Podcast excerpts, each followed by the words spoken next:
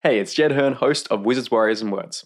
If you're enjoying the writing advice on this show, you might like my new podcast, The Jed Hearn Show, where every week I share the best fantasy writing advice that I've learned from publishing 3 fantasy novels and a best-selling video game.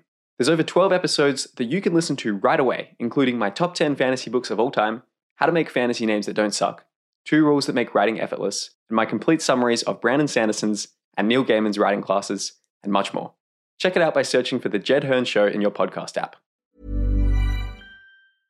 I'm Sandra, and I'm just the professional your small business was looking for. But you didn't hire me, because you didn't use LinkedIn Jobs. LinkedIn has professionals you can't find anywhere else, including those who aren't actively looking for a new job, but might be open to the perfect role, like me. In a given month, over 70% of LinkedIn users don't visit other leading job sites. So if you're not looking on LinkedIn, you'll miss out on great candidates, like Sandra. Start hiring professionals like a professional. Post your free job on linkedin.com/people today. Millions of people have lost weight with personalized plans from Noom. Like Evan, who can't stand salads and still lost 50 pounds. Salads generally for most people are the easy button, right? For me, that wasn't an option. I never really was a salad guy. That's just not who I am. But Noom worked for me. Get your personalized plan today at Noom.com. Real Noom user compensated to provide their story. In 4 weeks, the typical Noom user can expect to lose 1 to 2 pounds per week. Individual results may vary. Hello and welcome to Wizards, Warriors and Words, a fantasy writing advice podcast. I'm Jed Hearn, author of The Thunder Heist. Rob. I'm Rob Hayes, author of some books. I'm Michael R. Fletcher, author of Beyond Redemption, the Manifest Delusion series, which will never be finished, but fuck all of you.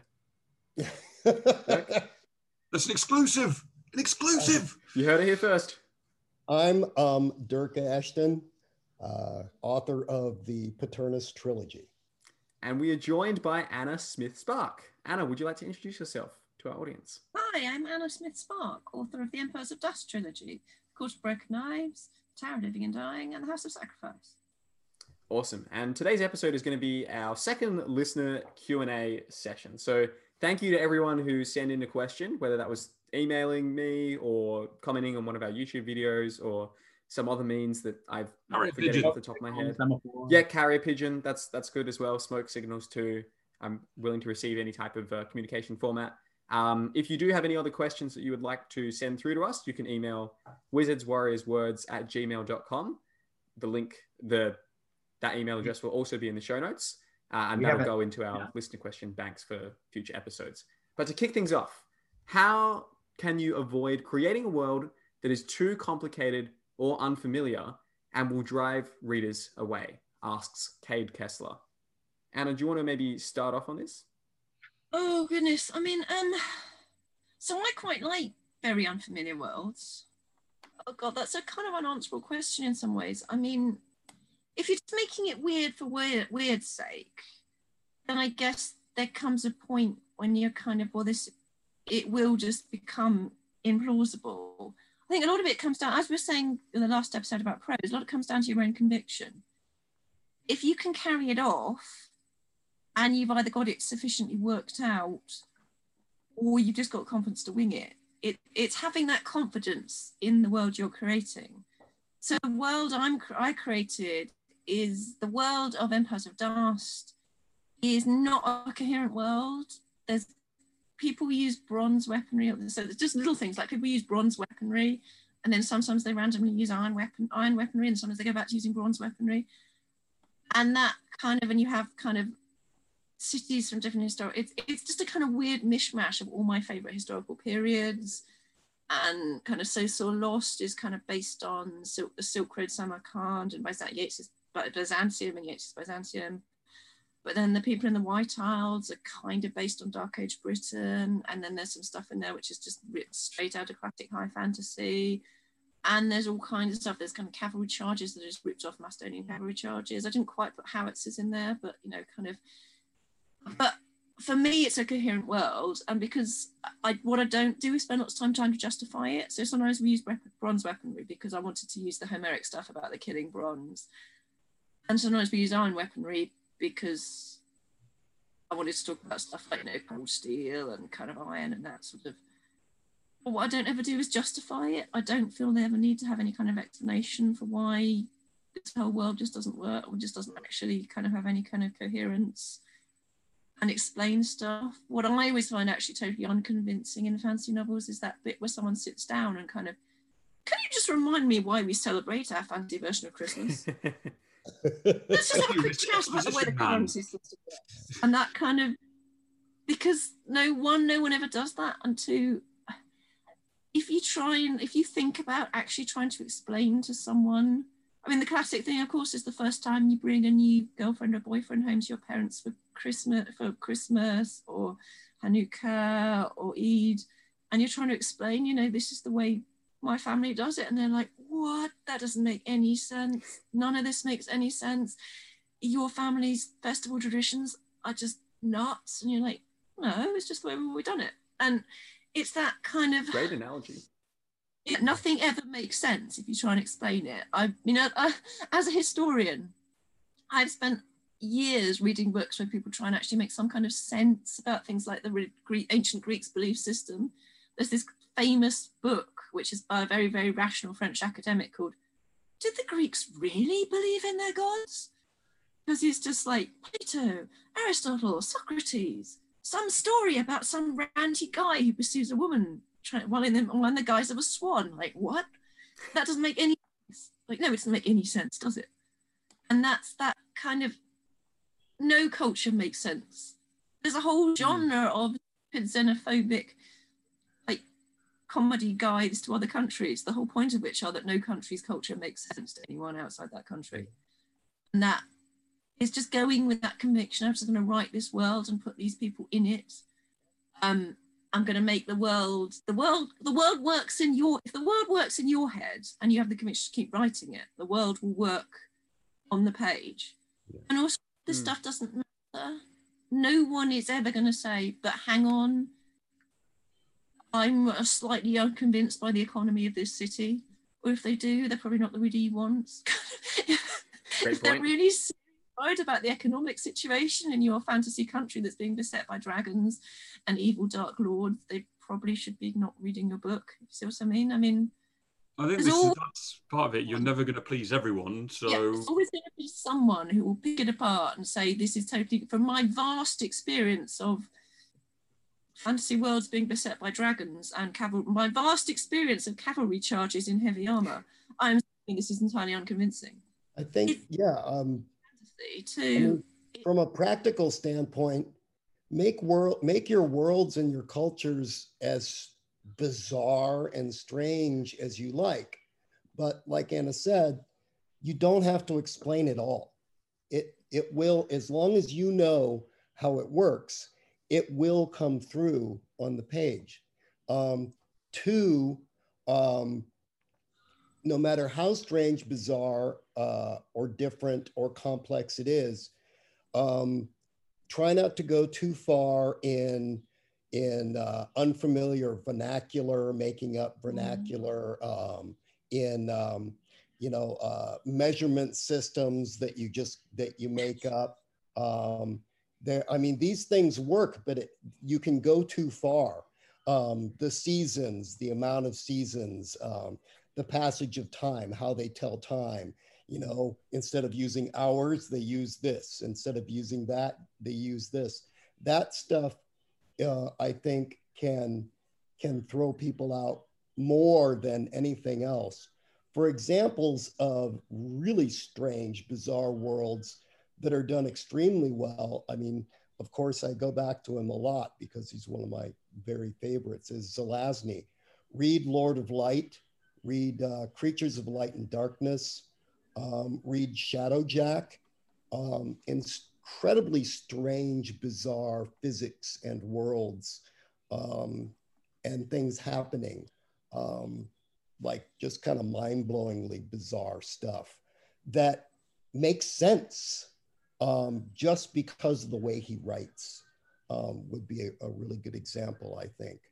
I honestly think you're never really going to create a world that's too weird that there isn't going to be an audience that can connect with it. In the same way that you're probably never going to create a world that's weirder than this one that we live in that is just utterly bizarre. I tweeted out yesterday, just because it was on my brain, no matter how weird your monster is going to be, just remember that, you know, a muscle is basically a tongue wrapped in armor. Uh-huh. I saw that tweet. Weird. That muscle is weird, and yet it's real.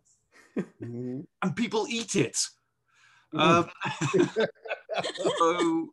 you're never going to be weirder than real life, no matter how much you really try. And you're never going to be more complex than real life either. And no matter how complex a world you create, as long as you have a handle of what's going on and why has been said, that, you know, it's okay.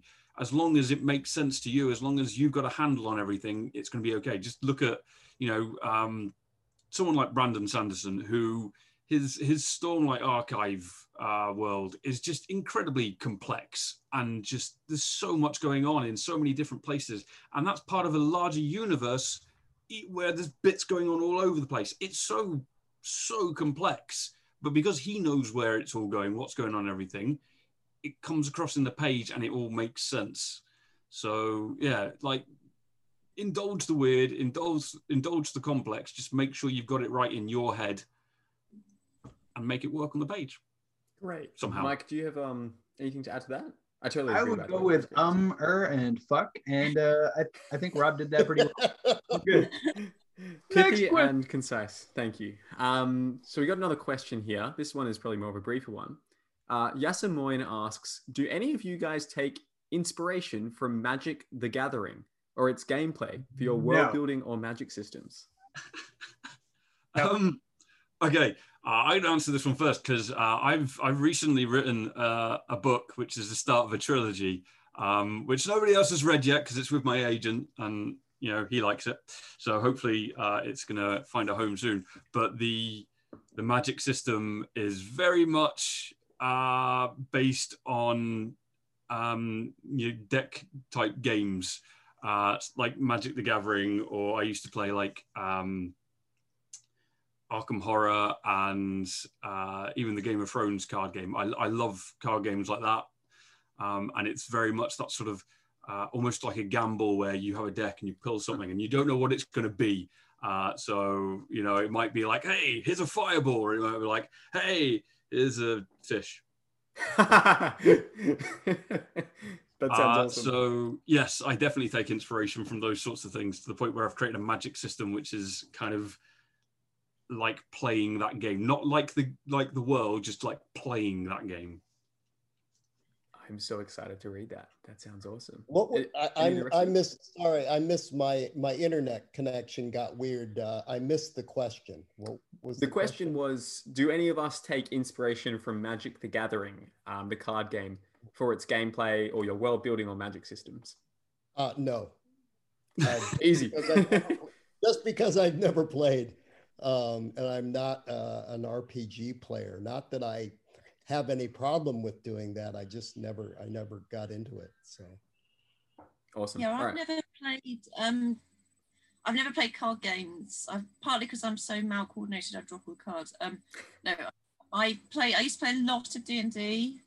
And actually, one of the few joys of lockdown, I've been getting my children into playing D&D. They're awesome. With their granddad, actually, which is really cool. I've got a bit of an obsession with Warhammer miniatures. I've never played Warhammer in my life, but I've got a bit of an obsession with the 40k miniatures, particularly Chaos Marines.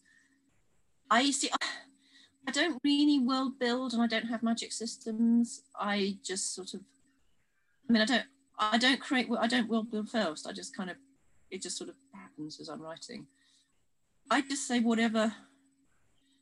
If that helps you write, then that's brilliant. No, if whatever helps you write, that's brilliant. Go with it. Great answer. Yeah, I totally agree on that. We got another question here. Hi from Brazil, guys. First of all, congratulations on the show. I really appreciate your work, and guidance for new authors is always welcome, since writing is so fantastic but complex too. I wrote a Western novel called, which for you may be something like The Rancher, The Gunslinger, and The Devil, and now I'm looking towards fantasy. My main problem with writing is when to write. I'm the king of procrastination, and even when my head is full of ideas and scenes and dialogues, I transfer my attention to video games or reading other books. So I'd like to ask you guys, how do you maintain focus and what time of day do you think it's best for writing? Thanks a bunch for your attention and please continue this amazing work. And that comes from Gustavo Quadros. Anna, do you want to maybe kick us off? And this can sort of broaden into, I suppose, a general discussion about your writing routine if you choose to take it in that direction. So I just make myself write. Well, I mean, I have 2 days. I work part-time 3 days. I work in an office job 3 days a week. And then I have 2 days of the week, which are my writing days. And before lockdown, I had 2 days a week where I'd commute. I worked 2 days a week in the office and 1 day a week at home. And in those 2 days a week, I was commuting. I get the train into work. So I have time I can write. And if I don't write in that time, that's it for the week. So at the moment, 2 days. And that is the only time in the week I get to write. So if I don't write in those 2 days, that's it for another week. Gone. And I am now sufficiently invested in my writing that I feel guilty and not right if I don't write in those 2 weeks. So it's just a habit I've trained myself into. And I think that is the main thing. It's basically like everything in life, exercise, anything. If you make yourself do it, it becomes more and more of a habit. It's the really hard thing is that kind of everyone procrastinates. Everyone always finds something else to do. There's that point when you realise you're reading last week's TV guide in some really bizarre kind of... Just in case you need to time travel back a week earlier and you need to watch something on TV while you're waiting for whoever you're trying to assassinate to walk out of the room. There's a quote from, I think it's Neil Gaiman or someone, who's something about writing is the thing... The success to writing is when you somehow feel like you'd rather pull your own teeth out than write. You've got to make yourself write. And you're still write, yeah. I had the discipline of, I would write on the train into work in the morning, and when the train got into the station, that was it. And if I didn't take use of that time, it was wasted. But I used to write in the evening rather than watching television. And it is like, it's like anything in life, you have to make yourself do it. If you, actually, I often say to people, so I knew people who talk about things like they're going to go off on a writing retreat. I had someone really told me this really, the saddest thing I ever heard about writing was somebody who told me that when they retired, they were going to write a novel. Because when they retired, they were going to go and stay in a writing retreat and they were going to go and write totally uninterrupted and it would be wonderful, but they had to wait until they retired. Not going to happen. I know, and you're just like, I mean, before we started recording this, there was a conversation about writing. So writing for me, I was paid to write those 3 books, but it's a hobby. And yeah, I could not do it. It's not like my office job where obviously someone will notice if I don't do it. I could just not do it, but it's a hobby that I've started to make myself to do. Like any hobby, it would be easier sometimes not to do it, just to sit on the sofa with my feet up reading last week's TV guide. And I've just got my arse and do it. And that's all I can say, really. It just, if you really want to do it, find the time to do it and force yourself to do it. And it does get more and more of a habit the more you do it. It just becomes part of your routine. And sometimes you don't find out if you really want to do it until you try it. Make yourself try it. Yeah, I mean, just like Anna said, it's different for everyone. I mean, people are on all kinds of schedules. Some people... Most first-time writers have other jobs. So that, families, they have other things that they have to take care of. But I read, there was one author who said, you have to defend your writing time to the teeth. Mm-hmm. Because if you don't, it will always be delegated down. It will always not be a priority. So it's like Anna said, it's like working out. If you're going to work out, you've got to set a time and you've got to go do it. But it's going to work better. Some people write much better in the mornings than they do in the afternoons. Some people write better in the evenings. That's when time is good for them too. You want to find a balance between what time you have and when you can carve it out, because you have to carve it out, and when is best for you.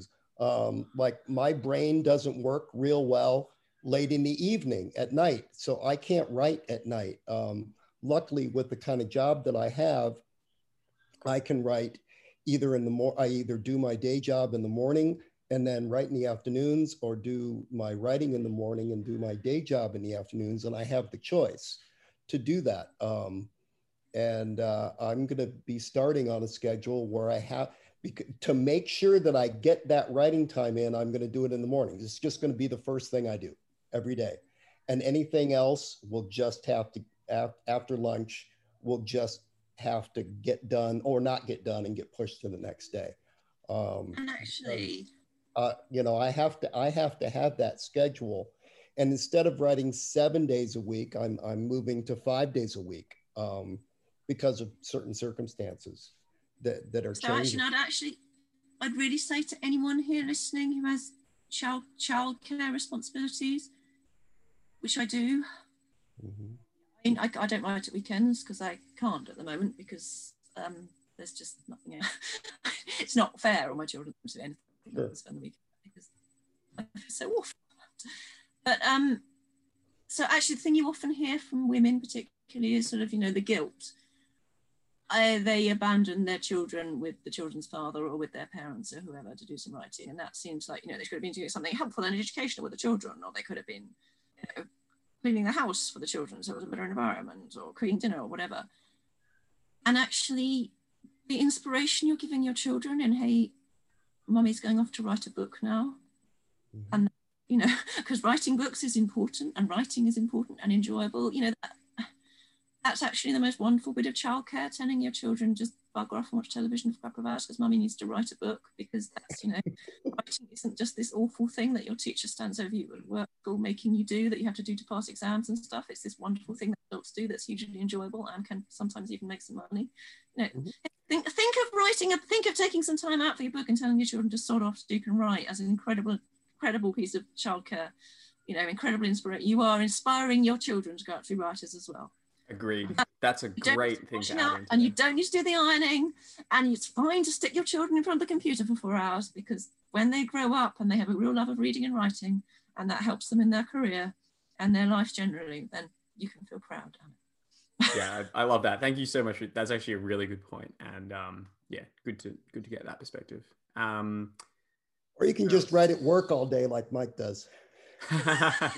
Yes. Actually, this next question might appeal to Mike, because Robert asks, is there an unstated agreement between the writer and the reader for the author to finish a series?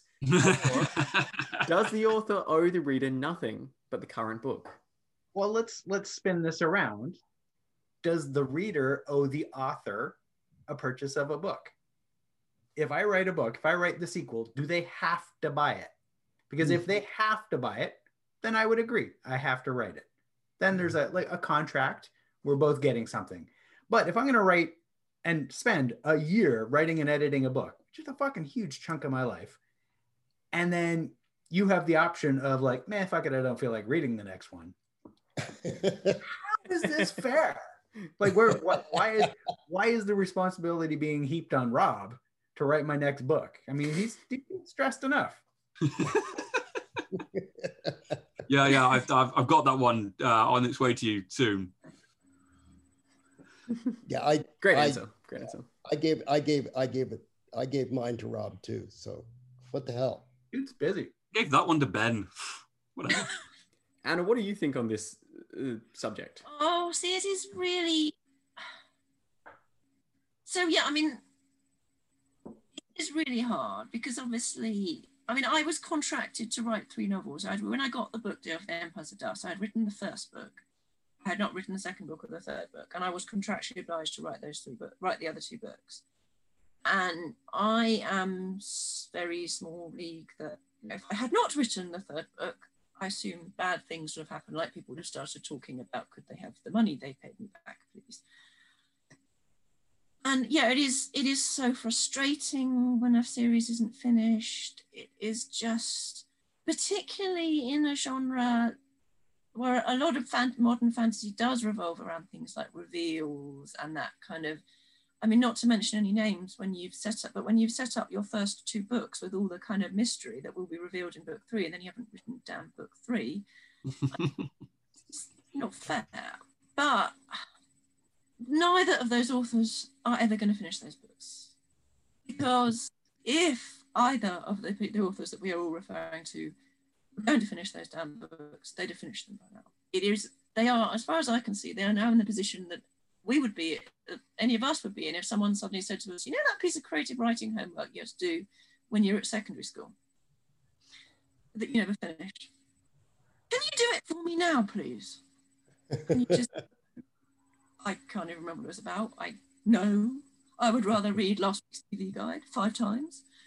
Those books, because they'd have finished them by now.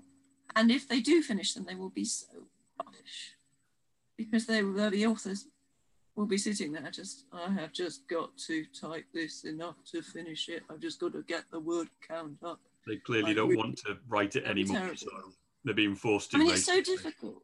It's the curse of these series. Again, sort of most, oh my God, there's a lorry manoeuvre outside my door. I've a voice suddenly starts shouting, caution, this vehicle. It's those authors having sent a lorry assassin to take you out. But I mean, no, because books didn't. People didn't used to write great big long series. I mean, look, this is a Moorcock novel. It's like that thin. It's like, I mean, that's like one chapter. Most modern fantasy novels. There must come a point where you're just like, I just don't care anymore. That was actually a wonderful thing. You just like, I just don't care anymore. This is just, you've written so many words. You must just feel like, I just don't care anymore. So it is really difficult, because I do feel incredibly annoyed that if you're going to set it up a big mystery that's going to be revealed, it is a bit like writing a crime novel and then not writing the final 2 chapters, and it is really annoying. Those books aren't going to be worth reading when they are, if they are ever published, as far as I can see now. Maybe they ought to get someone else to still have hope. I really hope that I don't. That's wrong. But yeah, I can totally see that my hope may be misplaced, but I really do hope that I can be proven wrong and that it will be an artistic triumph like we have never seen. But yeah, that's fair enough. I accept what you're saying there. I love your enthusiasm and your naivete. It won't last. We'll see. It's important to remember, I say this every episode, well, every group of episodes, that Jed's very young. Yes, I barely got out of my diapers. What recently. Martin needs to do is release a piece of paper which just solves all the wretched conundrums and mysteries. Like, how is it Daenerys is going to have a baby? Who ends up sitting on the Iron Throne? Who are the 3 heads of the dragon? And it just needs to be published in a really nice, shiny cover with some nice pictures. We'd all, one page. Just a bunch of reveals. Just like, we don't need the chapters, just tell us. Yes. Yes, we just need a couple of bullet points explaining. We just need some bullet points here, just giving us the answers, and then it's like a quiz answer now, really, isn't it? We just need to tell us what the answers are, and then we can all be happy and move on. And if I had a nice cover, that would probably be a bonus. I'd buy it. Some good covers. All right. Yeah, I know we don't buy it. So perhaps last question before we start wrapping up this particular Q&A session. How do you go about handling race, religion, and gender stereotypes in fantasy? Asks Cade Kessler. Who wants to kind of kick this one off? Oh, geez. My answer will just get me in trouble. Okay, great. I suppose I have picked a somewhat heavy question to end this episode on, but it is one that I do want to sort of get people's takes on. They're like, I kind of... Oh, God, sorry. I'm going to go and shut the window. Sorry. Oh, yep. No worries. Go ahead. I kind of skate between 2 approaches. One is make sure that I offend everyone equally. The other is treat them with respect. Treat them as real people.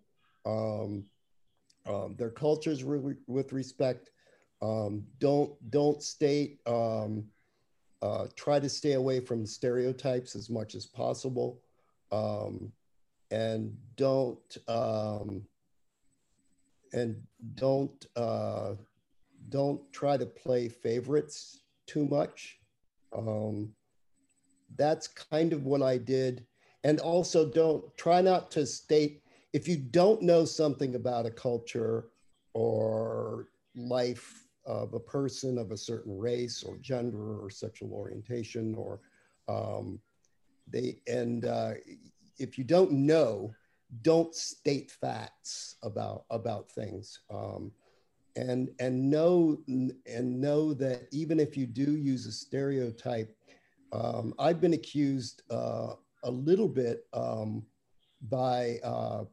of stereotyping one of the gay characters in the way he acts. But what I did, I based that character on several of my very best friends who are gay. And I also had them and others in the gay community read those sections and tell me, is this offensive? And they were like, absolutely not. Oh my God, that's me. And luckily I've had a number of gay readers who love that character. One reader just recently in the last few weeks said, oh my God, this is me in the body of a 300-pound footballer. That feels pretty good. Oddly enough, the criticisms that I've gotten were from people who were not gay. So I found that interesting, or at least had never experienced any of some of the people like my friends in the gay community in Columbus, Ohio, right? And this part of the story takes place in Ohio. So it's a fine line, and honestly, you can't please everyone, but try to be respectful, try not to just do stereotypes.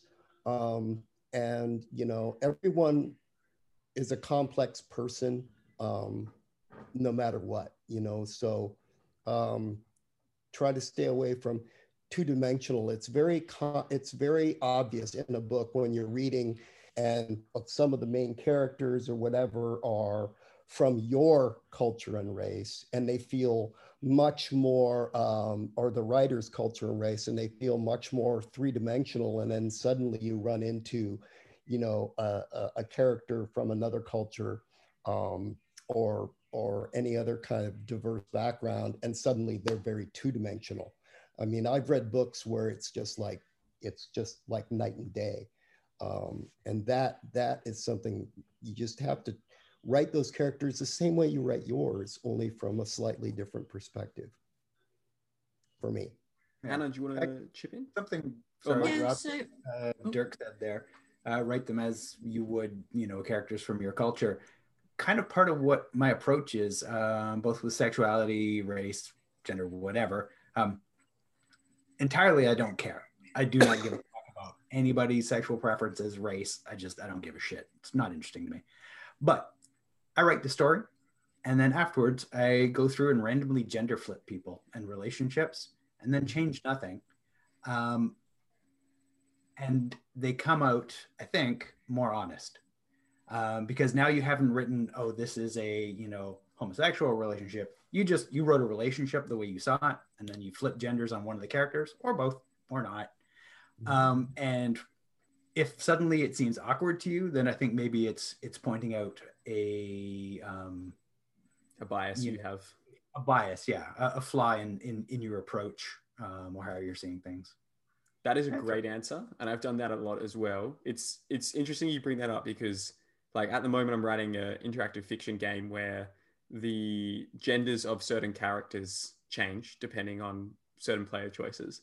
It's a great exercise in doing exactly what you're having to do. You're basically having to consider your, I suppose, like inherent assumptions approaching certain things in a way that forces you to write stuff that is hopefully more balanced and more, I suppose, like equal as a whole. So yeah, that's something I've found very useful as well, just to back you up there.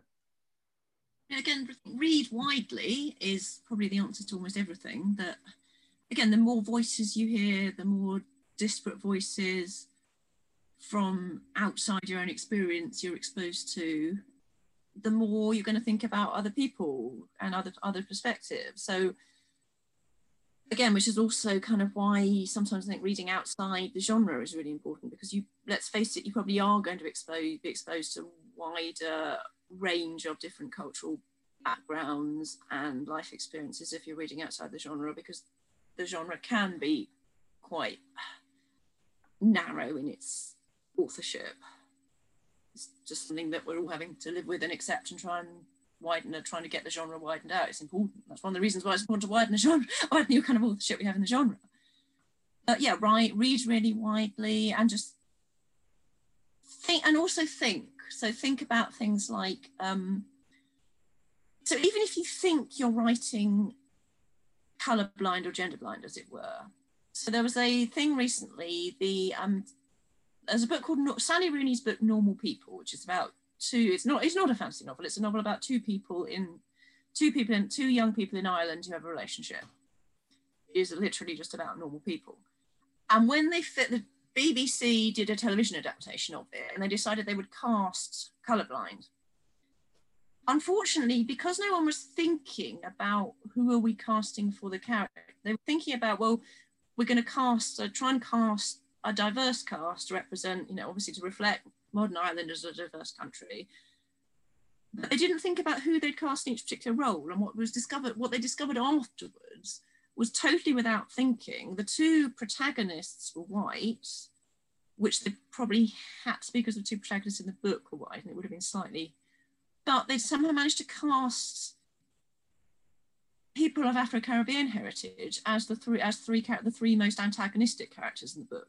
Not because anyone had ever at any point gone out and thinking, oh, we need to cast the three bad people as black, but because they thought, we will cast this colorblind. It had just happened, as it were. Now that's the kind of thing, it was not in any way intentional. It was actually started off from the very best of intentions. But it had this really unfortunate kind of, all the bad characters are dark-skinned, and the two kind of positive, the hero and the heroine are both white. And it's that just thinking, not just thinking about basic things like, are all my characters white? Because that, you should be way beyond that now. If anyone is looking at that book and thinking, oh my God, ooh, I wonder if maybe I should introduce one person who isn't white skinned, but one person who's gay, or one person who has some kind of disability, we should not be having this conversation. We should be having a totally separate conversation about what world do you live in. But it's thinking more than that. Have I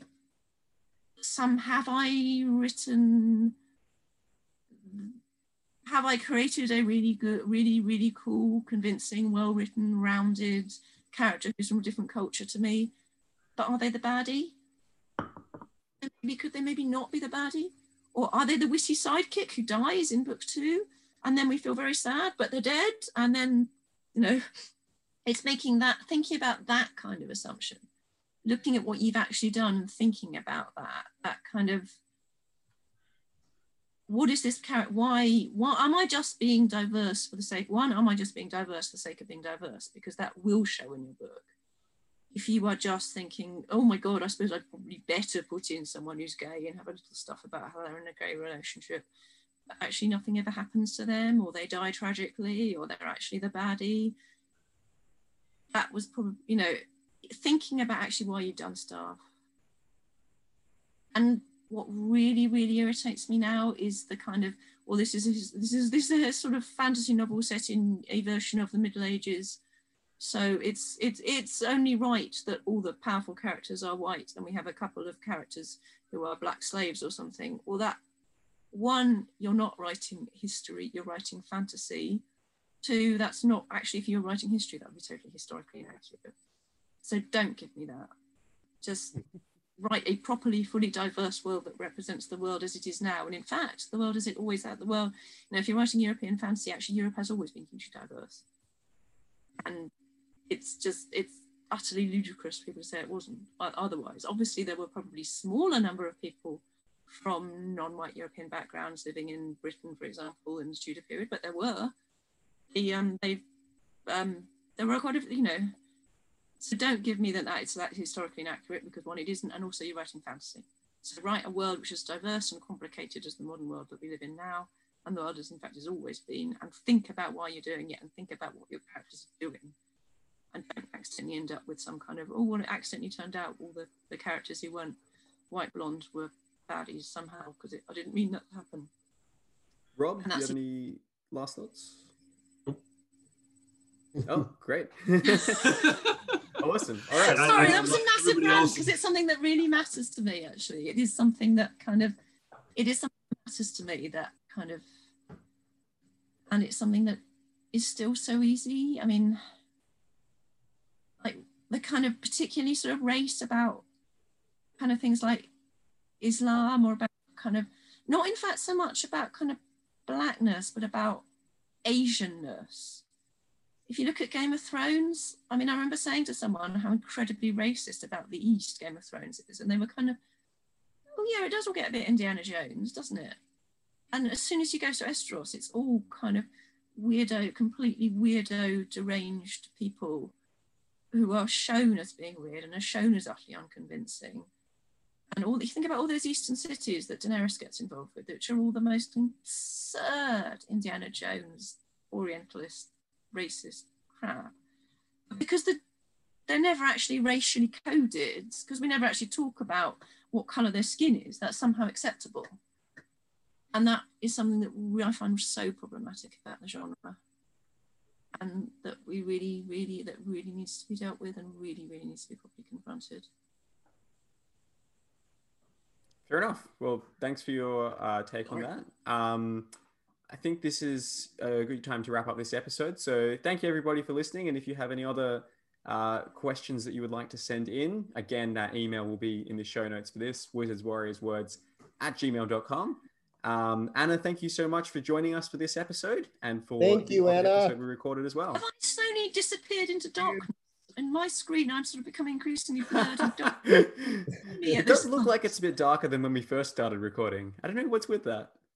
We'll just it is getting dark outside. Yeah, that's because in England it's 20 to 4, and it's a cloudy today in English winter, which means it is getting dark at 20 to 4. I'm going to blame Jed. Yes, I have the power to influence the weather in England, because I am. I had not put the light on when this began, and it is now. Awesome. All right. Well, thank you everyone for watching or listening, and we will see you next time. Everybody. Bye, everybody. Bye. Bye. Thank you for listening to Wizards, Warriors, and Words. We hope you learned something useful. We love hearing from our listeners. Our email is wizardswarriorswords@gmail.com, which you can also find in the show notes. I personally read and respond to every email, so feel free to let us know what you thought about this episode. We'd also love to hear your questions. Send in a question via that email, wizardswarriorswords@gmail.com, and we might even answer it on the show. If you haven't already, please subscribe and write a review on Apple Podcasts. This helps more people discover the show. Wizards, Warriors and Words is jointly hosted by Dirk Ashton, Michael R. Fletcher, Rob J. Hayes and Jed Hearn. Our music comes from Michael R. Fletcher, and our artwork is by Felix Ortiz. Thank you again for listening. Now go and write extraordinary stories. We'll see you next time.